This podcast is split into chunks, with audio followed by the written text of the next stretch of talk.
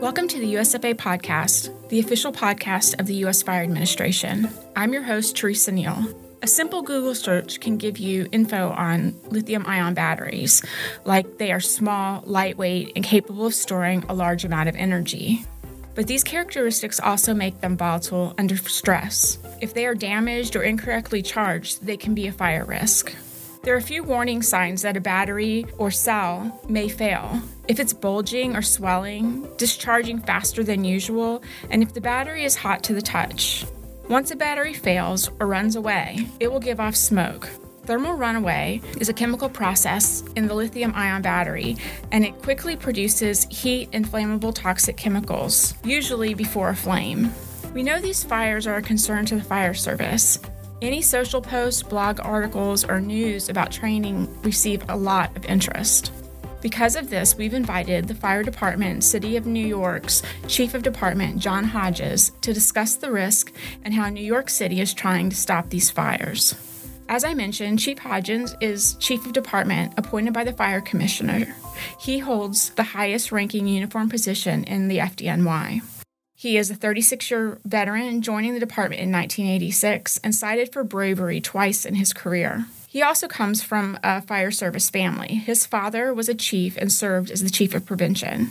Well, thank you for joining us today, Chief. I wanted to ask you if you could give us some background on lithium ion battery issue in New York City. Sure. Well, it's definitely something that's a hot topic and it's emerging and growing day by day as far as the frequency of the fires we're experiencing the way it got developed and is continuing to develop into such a large, you know, problem set is during COVID, there was a really big demand for delivery of food, pharmacy items, you know, restaurant, takeout. And, you know, a whole industry was formed here in the city of delivery drivers riding basically e bikes, mopeds, and scooters, all which are powered by lithium ion batteries.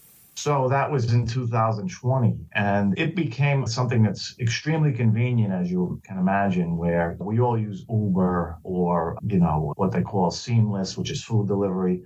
And you just go on your phone and 20 minutes later, somebody's knocking on your door with whatever you ordered. So this has created a whole industry of e-bikes, meaning that we never really had storefronts that were devoted to selling e-bikes swapping batteries, charging batteries, all of these things that really never existed. All of the delivery drivers, which they call deliveristas here, it's an organization that they put together. They actually have a union. You know, these bikes cost a lot of money. And so you can't blame them for taking them into their homes, you know, at night. So that's what we have. We just have an explosion of the amount of the bikes and the batteries that are here in New York City and we're finding out, you know, the hard way how dangerous these things can be in particular situations, especially. And experiencing, you know, quite a few fires. I have some statistics. To give you an example, in 2019, our fire marshals investigated 30 fires citywide that were potentially caused by a micromobility device or e-bike of some sort in the last year, 2022, there were 220 investigations. So it's really exploded.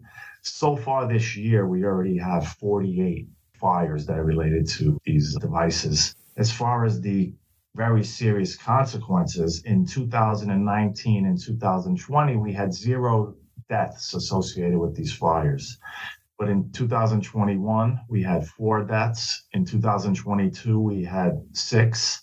And in 2023, so far, we have three. So it's just becoming, you know, a really serious situation.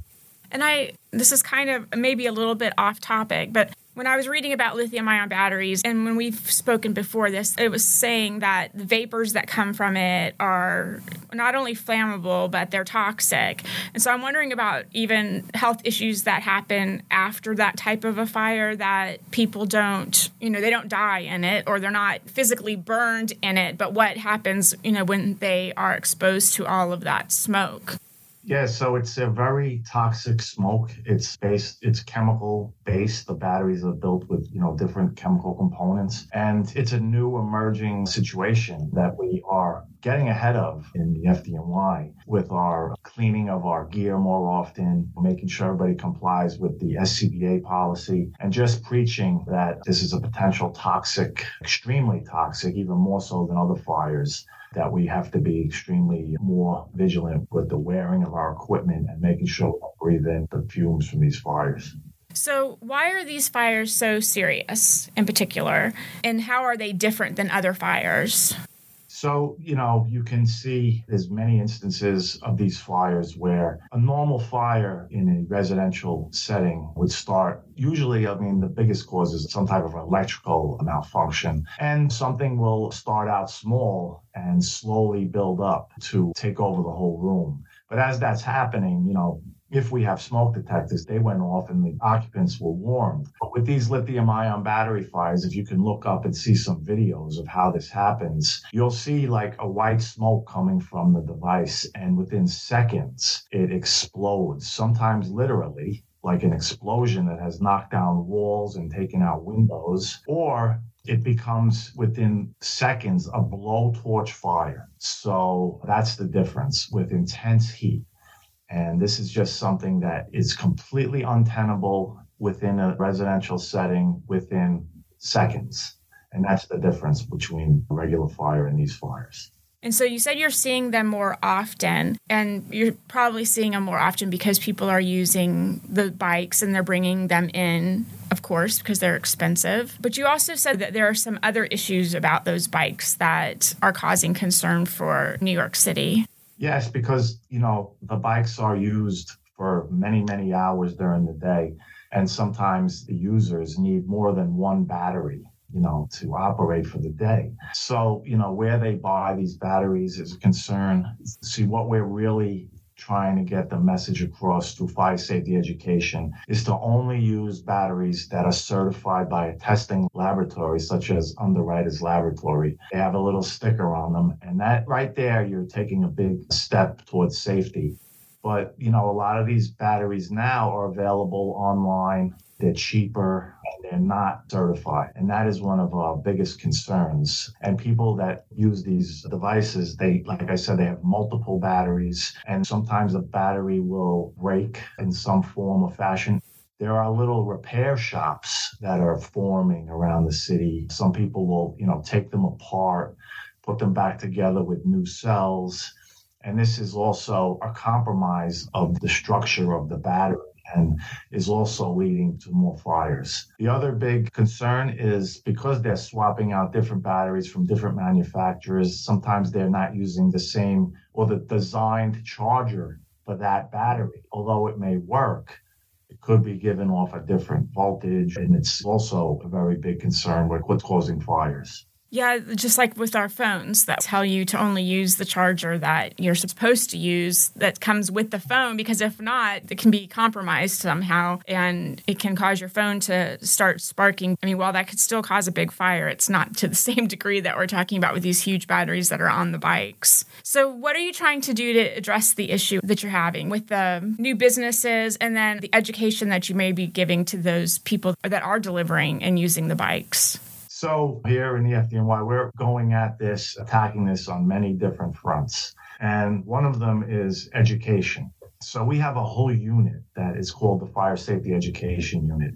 And they're going around to communities, schools, many different types of establishments, community events, and promoting fire safety for using these batteries properly, what type of battery you should be using, if you take them into your house, which is not illegal, the proper way to charge it, to make sure that you don't charge it while you're sleeping, never store it near any of your exits. It's very important because of how fast the fire builds up. And to just use the equipment that's designed for the bike that you bought. And these are all, you know, just fire safety information that we're getting out widespread. We're also on the enforcement front we have a task force which is made up of the FDNY fire protection inspectors, accompanied with our Bureau of Fire Investigation And we're going around identifying some of these stores that sell the bikes. They have the battery setups where they're charging numerous batteries, sometimes way too many. And we're just giving out violations, but we're also with those violations educating. So we're going to give this violation, and what we do is we come back and we check on it. But in the meantime, this is what you're doing wrong and this is what you need to do in order to stay in business because like i said it has become quite the industry here and there are many people depending on this for their livelihood. And maybe they just don't even understand some of these shop owners that, you know, if one battery was compromised and it caught on fire, and, and I think you said that you've gone into some places and they have 200 batteries charging at the same time. If they all started to catch fire or just one and then caused other ones to, I mean, they would lose their business. So it's more than just saying you can't do this because you're not licensed or it's not right, but you could lose everything your life, but you could also lose your livelihood. Exactly. Yeah. It's very dangerous. The most egregious place we came across was charging up to 200 batteries, had 100 bikes stored inside. It was the first floor of a six story residential building. And they were also sleeping within that space in the back. We had rooms set up with, you know, sleeping accommodations. So extremely dangerous. Uh, completely unaware, probably, of just how dangerous this is. So we do educate while we're out doing this surveillance of these shops. Yeah. So you shared some of the message that you are providing. Is there anything else that you'd like to share about the lithium ion batteries or what you're doing in New York City to kind of get ahead of it? Because we know that this is very popular right now. Every time we have training, we hear about training and post about it, we just get so many shares and people sending it out to other people while you're seeing it, I mean, you guys are the forerunners, and we kind of look to these big metros to tell us how do we react and teach smaller communities about what to do to work with lithium ion or any other type of fire risk. So,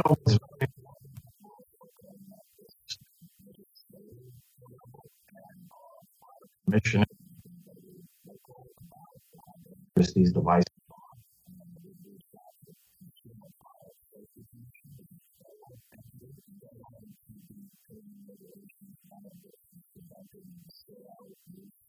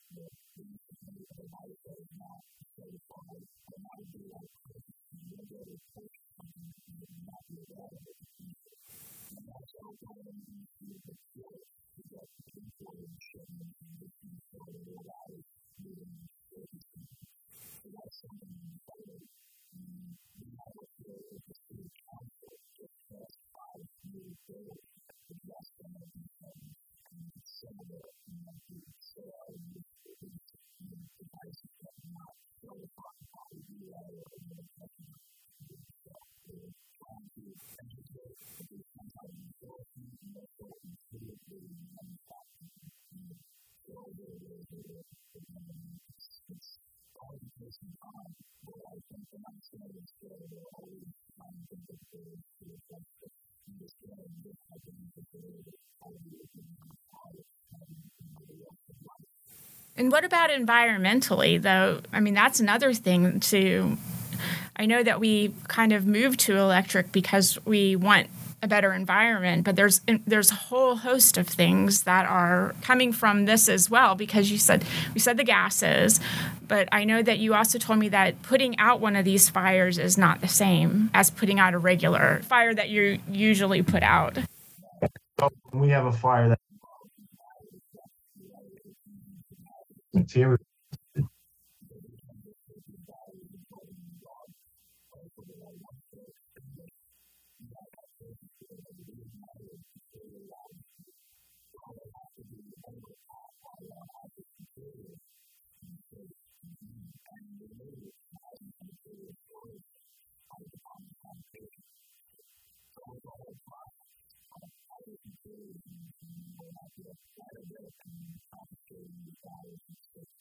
I understand like it takes more water and all, and then you have to put it into another special type of container. But how long before you can dispose of it? And how do you dispose of it after that if there's that chance of it reigniting?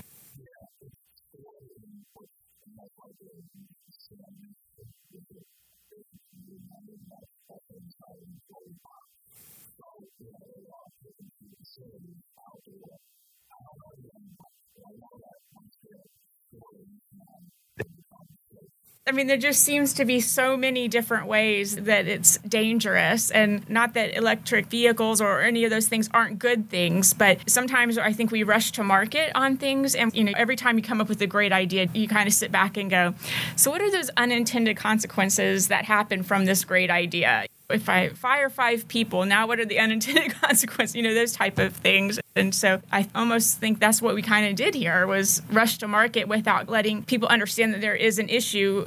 People don't even believe that their phones will cause a little fire, so much less their bicycle.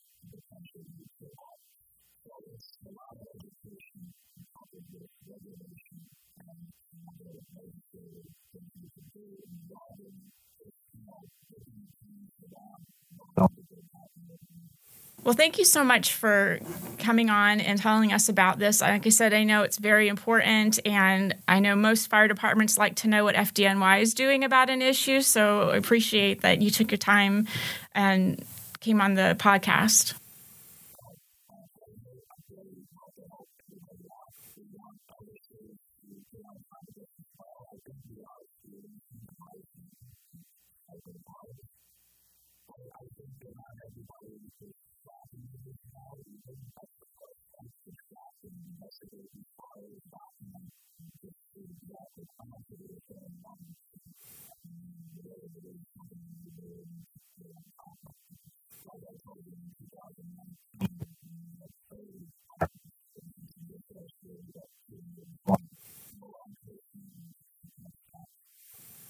Yeah, with all the other fires on top of it, it's just another, you know, the other fires haven't come down either. So.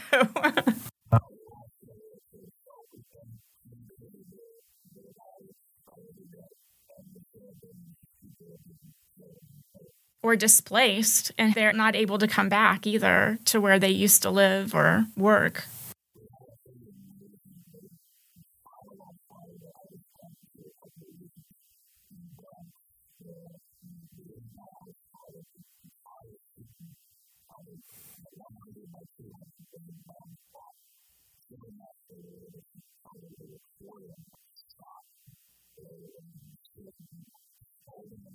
I'm going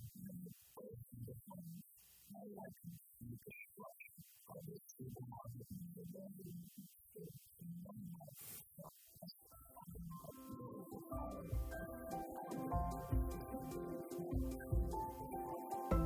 Well, thank you again for coming on, and I'll check in probably in six months to see how it's going and what you all have learned and about any legislation changes. And maybe that's another way we can help others is by seeing how you've legislated it so they can also do the same thing. All right, thank you so much. Thank you for listening to the USFA podcast, and thank you to Chief Hodgens for joining us today. If you want to learn more about FDNY and its programs, please go to nyc.gov forward slash FDNY. If you have a topic or a speaker you would like us to interview, please email the show at FEMA USFA podcast at fema.dhs.gov. That's FEMA USFA podcast at fema.dhs.gov. Don't forget to subscribe to our show on Apple or Google. We share our new episodes every third Thursday of the month. You can visit us at usfa.fema.gov or on social media by searching US Fire. Until next month, stay safe.